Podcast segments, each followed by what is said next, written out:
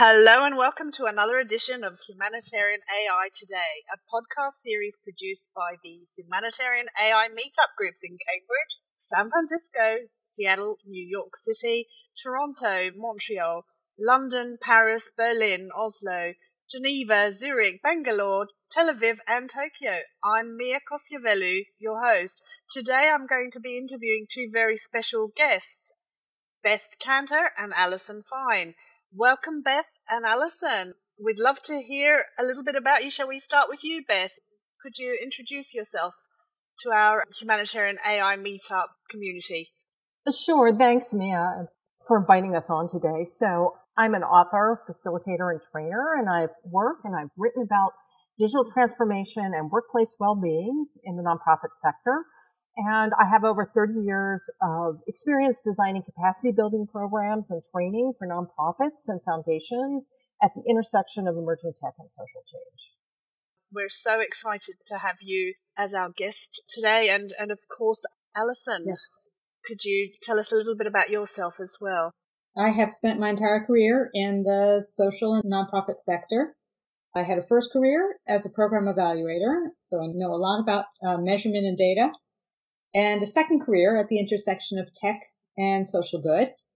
The Smart Nonprofit, which is my second book with Beth, comes out next month, and that is my fourth book. And I focus on leadership, you know, leading in an age with digital tech and how organizations can create communities inside and outside of their walls. You are both authors and you've collaborated together it's great we've got you both here today. Can you tell us a bit about the books you've worked on together and what they've been about? Beth, do you want to start that? Um, sure. So we have known each other and worked together for I, I don't even want to say how long. Um, getting into our second decade now, uh, uh, forever, and so well that we can finish each other's sentences by now. And our first book was The Network Nonprofit, and that was back in 2009 at the dawn of the social media age. And again, we focused on how this sort of uh, shift to online social networks was really going to impact nonprofit work. And, and not from a technical point of view and not like, you know, how to compose a really great tweet, but really, you know, the leadership challenges of adopting it and reaping all the benefits and overcoming the challenges. And at that point, there was also a great deal of skepticism about uh, online networks, if you remember um, back then, and and we thought uh, there was this enormous opportunity for for donor engagement, stakeholder engagement, uh, but it required this different way of working, kind of letting go of or sharing control, which was a which was a big uh, risk aversion piece for a lot of leadership. So we work with them. So now, over a decade later, we're beginning to see the contours of the impact of artificial intelligence or what we're calling smart tech. And uh, the reason we use smart tech is when we use the word AI or machine learning, leaders were kind of backing off a bit.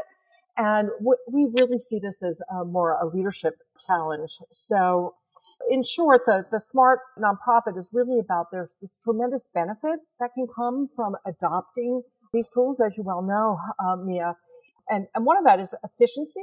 Uh, it saves a lot of time because this technology can take over a lot of the boring, time consuming tasks and that can free up time. And we hope that it won't be to do more of the same, right? Mm. Just to like work people more, work them faster, work them harder, but really to embrace the dividend of time uh, to reinvest in donor relationships or maybe to think about more innovative, innovative ways of working. And I'll pass it over to um, Allison to sort of pick it up from there. Brilliant. Thanks so much. Go ahead, Allison. Thanks.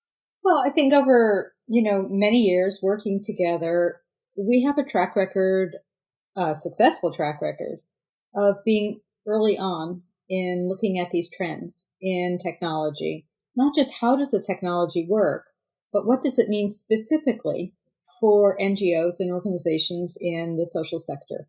What is it about these organizations that make them both hesitant to use new technology, right? Our, our organizations tend to be risk averse, but also ripe for the benefits of the technology. So because the two of us have worked for so many years with literally thousands of organizations around the world, I think we have a good handle on how we can explain the technology to people who tend to sit back when they hear the word tech, how we can make it palatable to them, and how we can really crystallize the real benefits of leaning in. And in particular, we need the C suite to lean in for AI.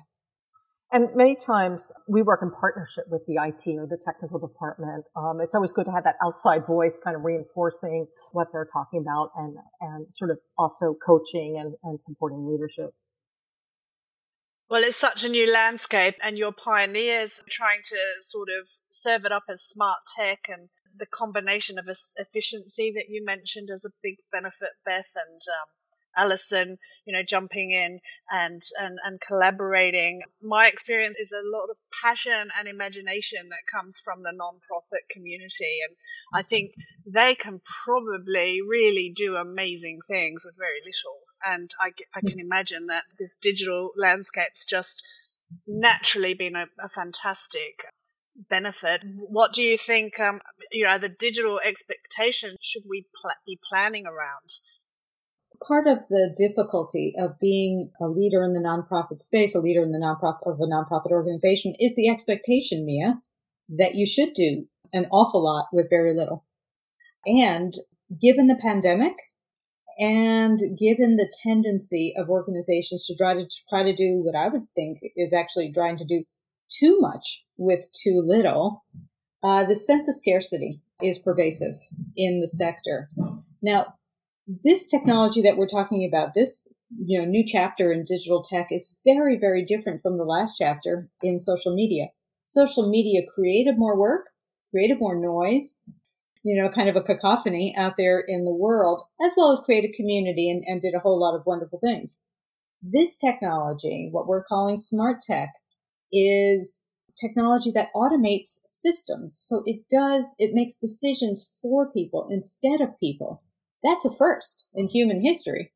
And in what feels like a blink of an eye, although it's taken decades to get here, everyday people in organizations now have access to commercial technology being built into systems for fundraising or HR or comms or finance where AI is making decisions that only people could make just up until this time. That's an awesome shift in power, an awesome shift in decision making. And that's the crux of the issue that we're focused on in the smart nonprofit. Lovely. And that leads on to the next question, maybe Beth, if, if you don't mind. Um, do you have any new collaborations in the pipeline and where do you see a need for more resources for nonprofits? A great question. You know, I'm thinking about the pandemic and kind of our forced uh, digital transformation. With organizations that I've been working with, there were lots of digital transformation projects, but they were on the back burner. And we'll get to that. Um, and then all of a sudden, like they became front and center because we had to. um, we had to accelerate that. And I, you know, some of my colleagues and I, I kind of agree with this that we that we leapt through 10 years worth of digital transformation in, you know, two years because we had to. It was a matter of life or death. And so now, but it wasn't always that strategic. And although there were some great examples of using automation um, during the pandemic, so I think we have this really great opportunity now to, um, in the second stage, as we move out of COVID pandemic into being endemic and living with it, that we continue the path um, of innovative uses of digital technology. But in order uh, to do that, I, I feel really strong that organizations really shouldn't just jump into the tech. We really need to like think about it more strategically, more human centered. And in the book, um, we, we talk about like ready, set, smart tech. and, and the readiness is so important. We always just skip over that. And that's really thinking about what problem are we solving? And have we involved the end users in that? Do we have a really good use case um, for this, or, are we just sort of me tooing? Oh, oh we're going to try this cool new thing, and and and the second thing is, have we really done our due diligence about the tools or the particular technology vendor, or maybe the technology partner that or big tech, tech company that we may be working with? And then finally, are we kind of iterating and piloting and experimenting? So some of the collaboration moving forward that Allison and I are doing are really work, advising and working with organizations to really embrace this readiness process. And then also, of course, um, leadership coaching around that. because it's not a technical challenge; it's really a leadership challenge. So much I'd love to ask you. Um, maybe this might be a question for both of you. So, in this digital transformation and innovation, how do you see the digital landscape in your experience and as advisors changing, and how should these organizations and nonprofits view the future in the short and long term? So certainly the technology itself is being commercialized very, very quickly and it's becoming uh, much more accessible, much more affordable for even very small organizations. So I'll give you just a couple of examples of how right now it's beginning to be used uh, by organizations. We would say the most likely use of AI uh, within organizations right now are online chatbots. Right, so these are you know, online conversational technology that can answer the same questions over and over again and save staff an enormous amount of time you know answering is my is my donation tax deductible yes you know and and or w- what time are your doors open so all of those questions that interrupt staff constantly during the day can be answered by a chatbot we see systems like hiring systems or systems that are screening people for services starting to use AI to search for certain uh, kinds of applications, which Mia leads to what we call embedded bias, which we should talk about in a, a few minutes. And then we're seeing lots and lots of back office applications for AI that can, you know, the AI can swim through communications and help identify patterns for how people are, are behaving. It can reconcile budgets and financial statements in real time all the time. It can help organize meetings, so active as, you know, uh, virtual assistants for organizations that can't afford that. So it's, it's, you know, what we call an equal opportunity disruptor. It's being represented in every facet of an organization. But as Beth mentioned, it takes real thoughtful preparation to use well. Beth, did you want to add your um, views? So we've been writing and talking about uh, this technology. Oh gosh, we're going on our fifth year now. Yeah. and in the beginning, we used to like uh, quip and have all these like funny robots taking over the world kind of memes in our presentation. I mean, of course, you know, you know, the Space Odyssey, HAL, and, and whatnot. In fact, I went down a number of rabbit holes searching for great robots take over the world clips.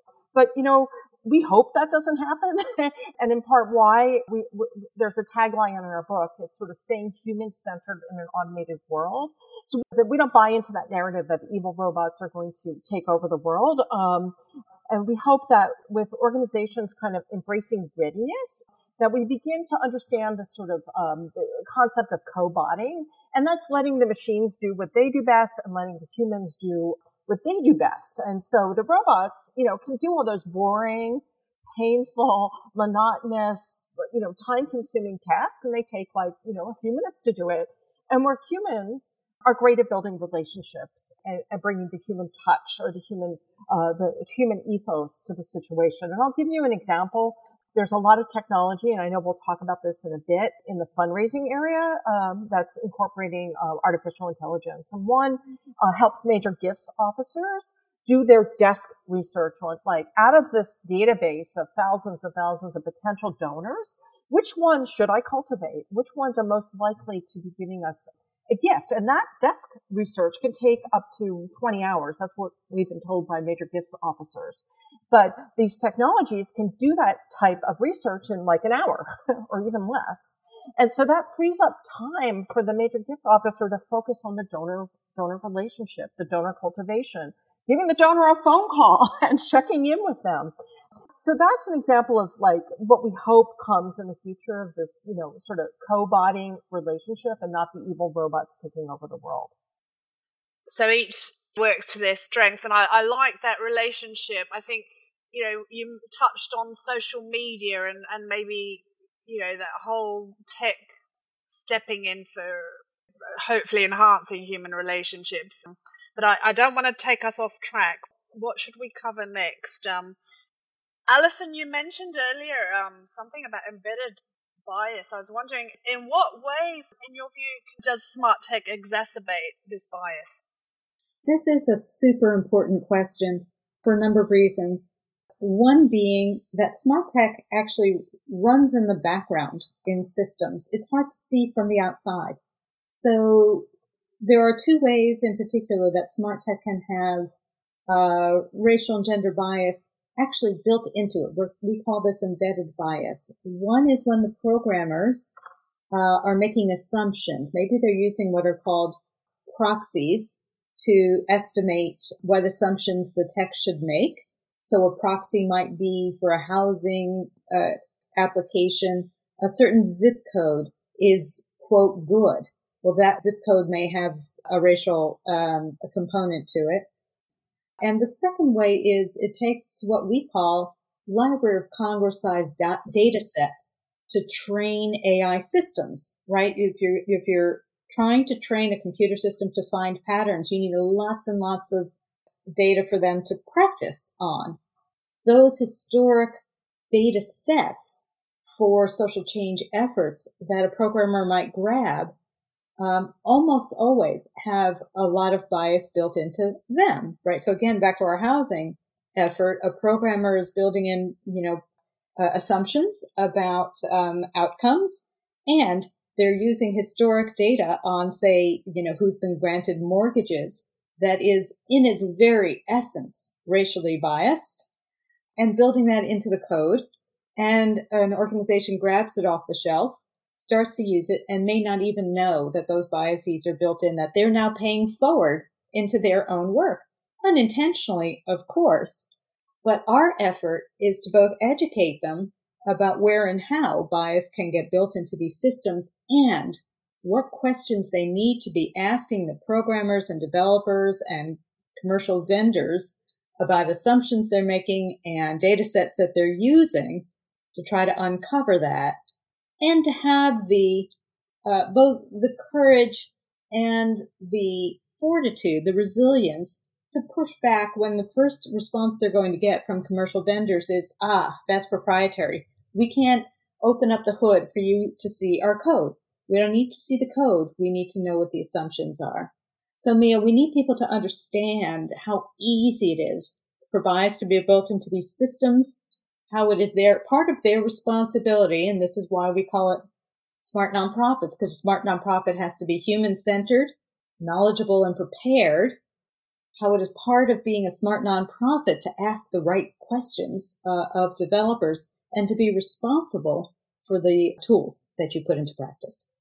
And um, building on what Allison just said, it's it's we're encouraging that nonprofits take a do no harm pledge, uh, like you do in medicine, for the end user, or even their organizations, like their their reputational risks, if you will. And by following, you know, by understanding what where the potential bias is that Allison really laid out well, and then testing for that and mitigating it, you know, that's a do no harm pledge. And, and I'll give you a couple of examples. Um, I mean we've all heard the story of the, the Microsoft bot on Twitter named Tay.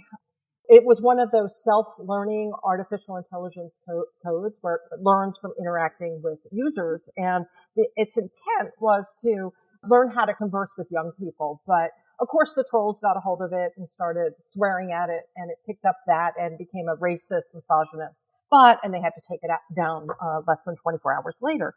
So one example of that, uh, one nonprofit took to sort of do no harm was this is an animal rights organization, Best Friends. They wanted to use one of these bots, but uh, and they were testing it for Black Cat Adoption Week as part of a campaign because black cats are really hard to adopt because they're associated with bad luck and you know all of that stuff.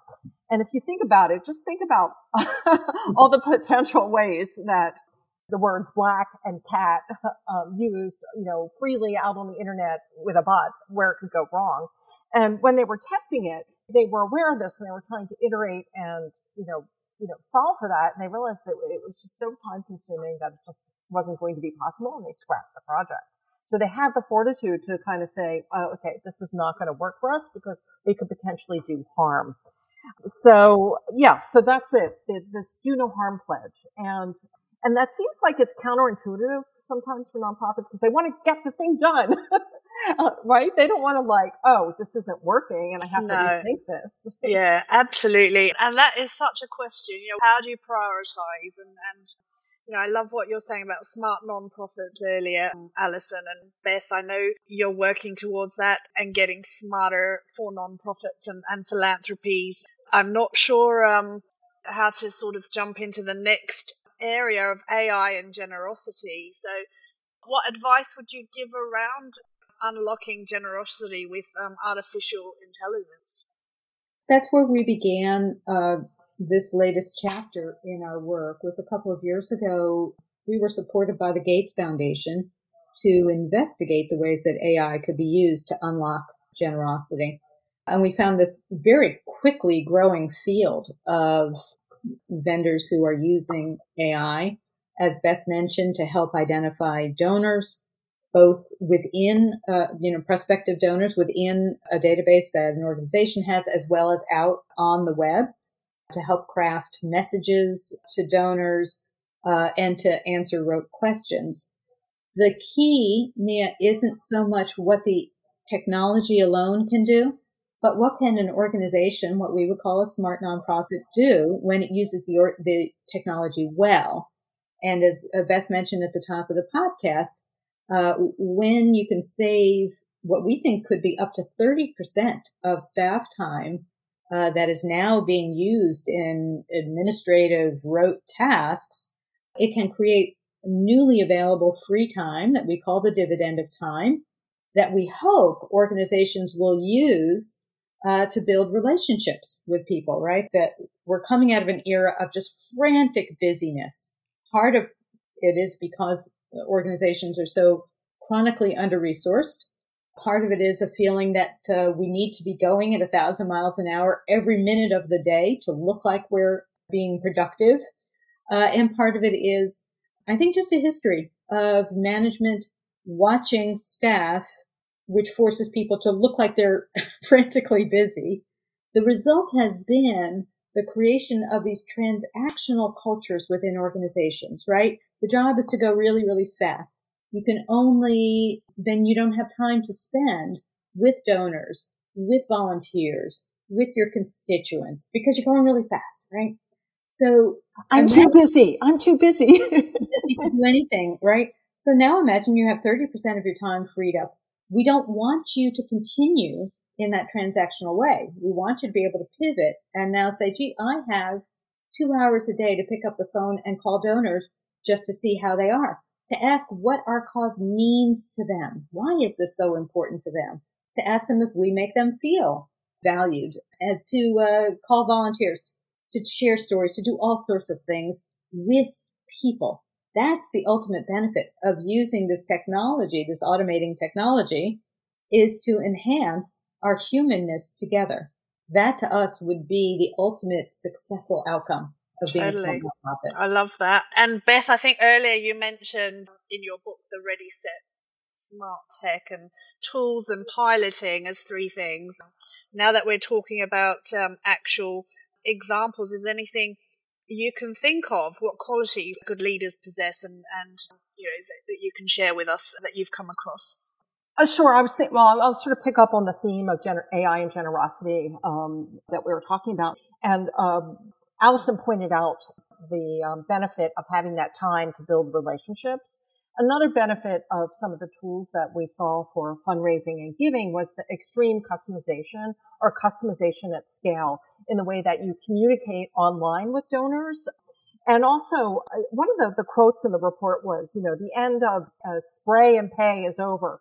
And imagine what would it be like if we had a hundred percent response rate from our, you know, online uh, solicitations uh, to donors, and that's what these tools can do. That, that they can not send the same email out to a target group, but customize it to individuals, and that.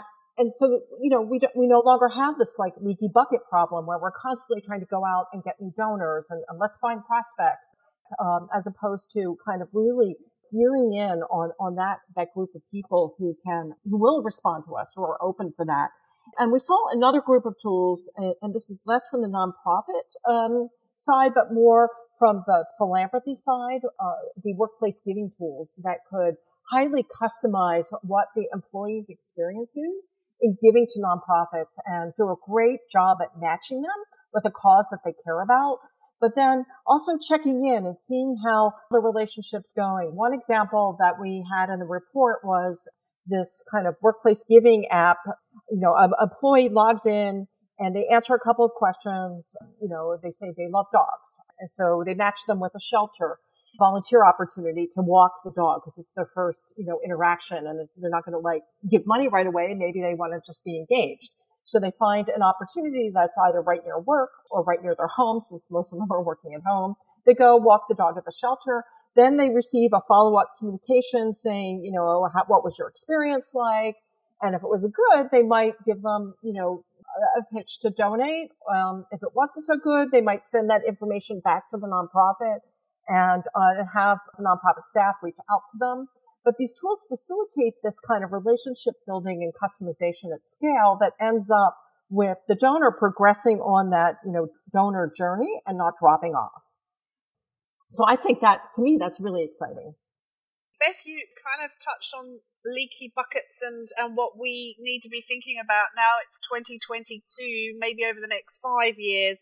What thoughts do you have around how generosity ideally should be in the world of smart non-profits? You know, this is a great question because we did write about it in our report, AI for Giving. What did, you know, we had fun with this. This was uh, one of the, we always find those chapters a lot of fun to kind of imagine the future. So one idea, and I'll, again, you know, the future just doesn't happen. There are inklings of it along the way. There's signals. And, and so one thing we talk about when we talk about the future is kind of some of the partnerships that are happening, uh, some right now between big tech and disaster giving. And one example that I thought was really interesting was from google.org and GiveDirectly, where they were integrating lots of climate change data, local mapping data, and looking at areas that were vulnerable to hurricanes and tornadoes or wildfires and using that to figure out like where are the vulnerable people who've been hit who aren't getting the media attention or who may be um, uh, getting left out. You know, where are those areas that you know typically flood? You know, and then partnering with a platform like GiveDirectly that can get the money directly to those individuals. So I thought that was a pretty interesting example of where we might go in the future when, um, you know, with these technologies. Another example we looked at was kind of having um, a kind of Yelp, if you would, for causes where individuals are connected and they can see where others are giving. And this might overcome a barrier of not having a lot of the lack of data around like some of the end results and where, and where giving is directed. And again, seeing where it's being left out as well.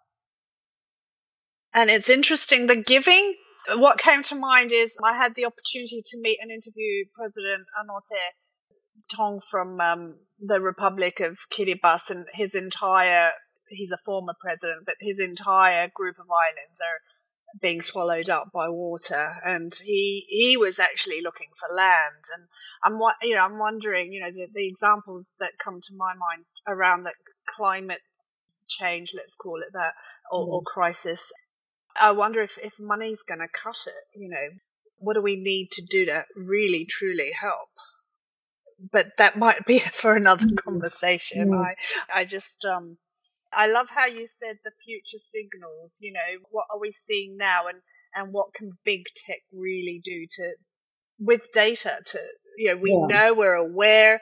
I don't know. I'm, it's a bit existential yeah. of me. I'm sorry. I'm... AI for good and data for good are fairly mature, you know, sectors where big tech and large NGOs and uh, you know AI experts have been coming together to monitor climate change around the world, to monitor movements of refugees. Mm-hmm. So at a very large scale, you know, the best of tech and the best of the NGO sector have been working together to monitor and find solutions to very difficult problems over the last 10 years or so. What we're talking about in the smart nonprofit is how individual organizations can use AI for good. And I love how you're thinking about things and scaling across, you know, the plethora of non-profits and NGOs around the world. In terms of what you're just saying, Allison, any examples come to mind that you can oh. think oh. would be helpful a journey that would help, you know, illustrate what a smart non-profit looks like, maybe? Oh, I have one just example, and then and then we can go back to the kind of broader concept. Um, I was thinking back to one of the examples we have in the book of a smart nonprofit that works on finding missing children. And, and, and they collaborated with a big tech company to develop this algorithm that sweeps through all the missing children posters. And it also tries to anticipate what the kids would look like, you know, five years later, 10 years later as they aged. And, and literally, uh, the software is able to find a needle in a haystack. But their agency isn't the only agency working on this problem. So they created a cooperative of organizations working on the same problem that are then co-developing and also using this particular AI infused platform. So we're seeing, I think the potential is in organizations collaborating together with big tech that are collaborations around a particular problem. And how's that going? Allison, do you think should organizations be working more closely together digitally to minimize risk? Are you finding yeah. you know, that's happening? And can you tell us a little bit about yeah. something? So, you know, a few minutes ago we were talking about an embedded bias and our recommendation for organizations is to have outside ethics committees. Um, we just saw an issue this past week where Crisis Text Line was criticized in the press for turning their nonprofit data over to their for-profit subsidiary to use. And, you know, there were many ethics critics uh, of that. Mia, as you know, that would be perhaps a, you know, a large burden for a smaller organization. But one could imagine that if you took all the food banks in a city and created an AI ethics committee to help, you know, that community of organizations figure out when AI should be used, for instance, to screen clients and when it shouldn't. That would be a tremendous use of both the expertise of, say, academics and, uh, you know, people with commercial AI experience and this community of nonprofits that really ought to be working together to figure out uh, where and when uh, AI is a proper substitute for human decision making. And Beth, I think you just mentioned, and I should have, I loved what you said earlier about the example of the missing children, the needle in the haystack. Do, do we need to be funding innovation and cooperation differently? What do you think, you know, we, we should be paying attention to? When I think about AI and AI for good, I'm thinking about the Google Innovation Impact Challenge. I know it happened uh, the winners were announced. It was right before the pandemic. It was the last in-person gathering that I got to go to, where the the winners of this uh, challenge and they opened it up. You know, anybody could apply. It didn't matter if you had experience. It, it wasn't a specific area that they were trying to address, and and they funded. I don't know, 12 or 20 so projects out of the couple thousand that applied, and they're across different areas. And what was interesting about it to me was also the report that came out from it and where they were able to kind of have a taxonomy and uh, categorization of different types of data, collaborative data sets that were needed and where it made sense for different types of organizations to collaborate. And so maybe like the next funding would maybe pick up on a few of those themes. I think there's lots of opportunities for funders, um, you know, maybe MacKenzie Scott's listening or others to help move this forward. Maybe funding convenings of organizations where they're talking to each other about their ideas, maybe collaborative readiness projects, if you will, you know, trading best practices, open sourcing their, their data collection, uh, sharing about how they've tackled some of these ethical concerns. Um, that would be a fantastic convening, a fantastic way to kind of spark it because I think rather than jumping right to like, the, you know, the doing, there has to be the readiness piece first and the conversation and the thought about it. And any thoughts about getting readiness from you, Allison? So to build on what Beth was just saying, the first step, Mia, is to stop. Just stop, right? So we're seeing organizations rushing into uh, using smart tech without um, really thinking it through. So we need everybody to back up a half step and really begin to think about what are the appropriate uses for automation within our organization? Where and how does it make sense for people on the outside, say, to be interacting with a bot as the first um, engagement with us, or where on the inside does it make sense for bots to do the work that people have been doing now? And are we prepared to ask the right questions ethically and managerially about this transition?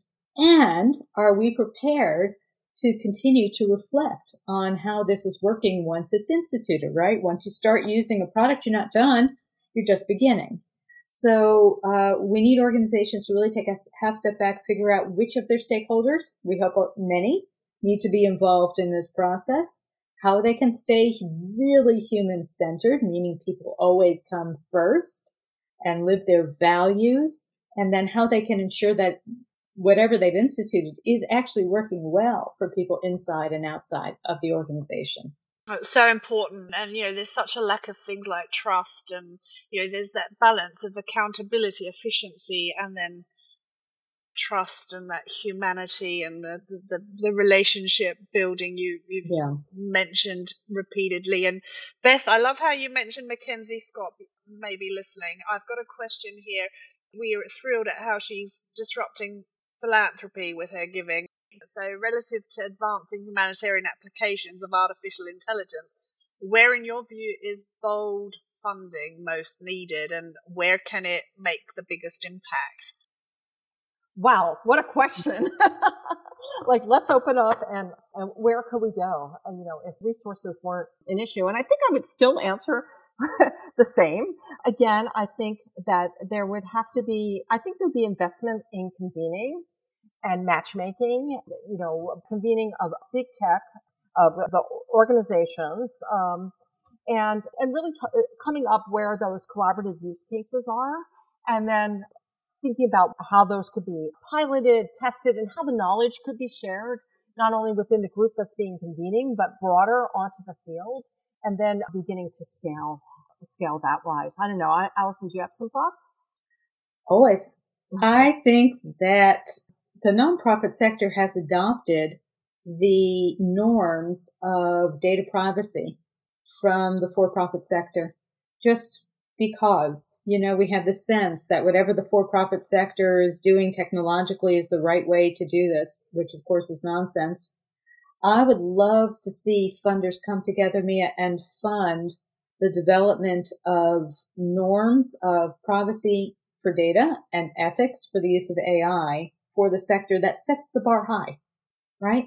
Because somebody is going to have to start to make decisions about this before we slide into the lowest, you know, norms of ethical behavior on this. We already find ourselves uh, ourselves in a place, Mia, where the Pentagon is experimenting with automated drones that can go into combat without any person saying go who decided that that was a good idea? Who's going to make that decision that we're okay with that? For the nonprofit sector, who's going to decide that using biased AI to screen people for, you know, food services, housing services, whatever it is, is okay? It's not okay. And we need a sector wide investment in developing really ambitious and high levels of ethical and privacy practices. Yeah, it's like the brakes need to go on. What you said earlier, yes. Allison, about yes. stop. You know, let's just stop and not go over this cliff of of madness. You know, um, Beth, we're all kind of choking up on this um, idea of exploitation as well. My heart goes out to all the phenomenal work non-profits really show up on the field every day. And my hope, my hope this the, the key is relationships and being in touch with the tangibles and, and the humanity and the the audience we have is really here. They show up you know to make sure that there is a humanity there. So yeah. Yeah we want to support them. Mia look your folks are doing the very hardest work there is in the world on the front lines often unsupported uh, in their efforts. We want tech to be able to support them and to make their lives easier, not harder. Uh, and that requires the kind of leadership. When Beth mentioned that the use of AI is not a technical challenge, it's a leadership challenge, right? And the folks on the front lines really deserve as much support as we can provide.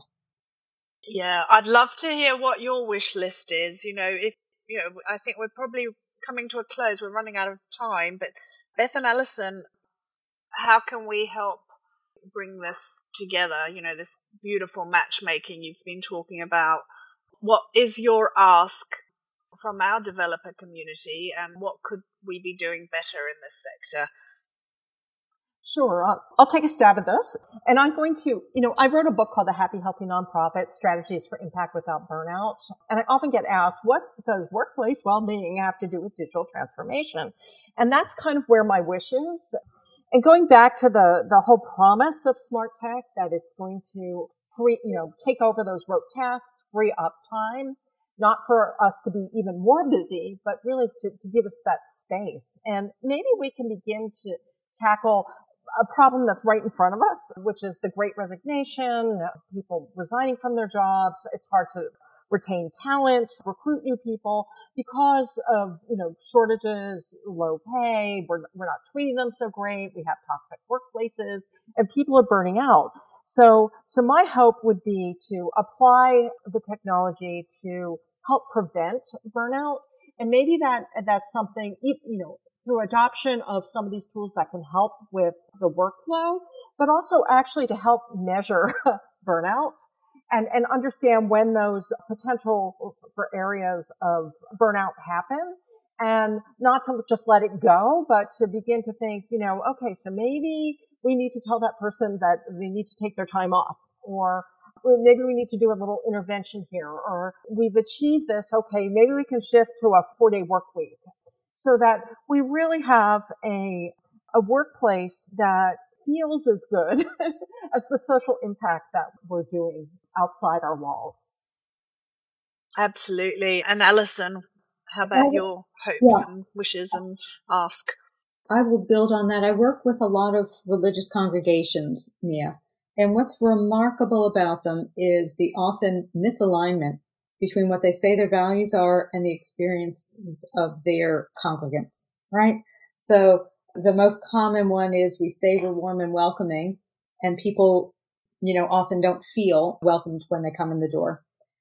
That often happens because of that busyness culture that we talked about earlier, right? We're so frantically busy. We really don't have time for relationship building. So my greatest hope is that this smart tech will provide an opportunity for organizations to be able to have the time and the courage to ask of their constituents, how do we make you feel? Right? How do we make you feel like you matter? Do we make you feel like you're uh, an important person uh, in our community? And to really take the time to hear people's stories and to respect those stories and to respond to realign their values with their actual activities and, and results. That to me would be the greatest gift we could give in this sector. Yeah, no, that's beautiful. We're really excited to hear you've got a book coming out very soon. Could you let us know when to expect it and everything that we need to know? That'd be great. Sure. It's the smart nonprofit, staying human centered in an automated world. It will publish on March 9th. That's our launch date. You can pre-order it on Amazon. And we hope that you'll read it and let us know what you think. Congratulations. And before we close, I would like to ask you, Beth and Allison, if you can think of a futuristic AI application that you'd love to see exist and to describe it for us. Beth, sure. do you want to start? So one of our colleagues, uh, Rhodri Davies in the UK, coined this term called philgorithm. So philanthropic algorithm. And I love the term. I'd like to imagine 50 years, 20 years, 10 years from now that there would be philgorithms that would, that would redistribute wealth, um, from the very wealthy to the people who need it directly so that we had a more just and equitable world. How lovely is that? I love the term philgorithm. Totally. Mm-hmm. Thank you. Wow. Great one. Allison, how, how about you? I would love for people to be able to have an AI powered app they could use in their own lives to align every part of their life with their values and philanthropic goals. So when you go to the supermarket, are you buying things that really align with your values? When you're making your charitable contributions, when you're volunteering, to bring all those pieces of our lives to a whole. Because I really truly believe, Mia, people are desperate for a sense of wholeness in their lives. And we are so atomized and so torn in so many different directions. If an AI app could bring us that sense of, you know, really living our values, I think that would be a tremendous source of comfort to people. Totally, and, and great fulfillment. I mean, I love that too. Wow, what two brilliant, beautiful, futuristic AI applications. Thank you for, for sharing those incredible ideas with us today. Beth and Allison, it's been an absolute pleasure speaking with you. Thanks again for speaking with us today. This brings this edition of Humanitarian AI Today to a close.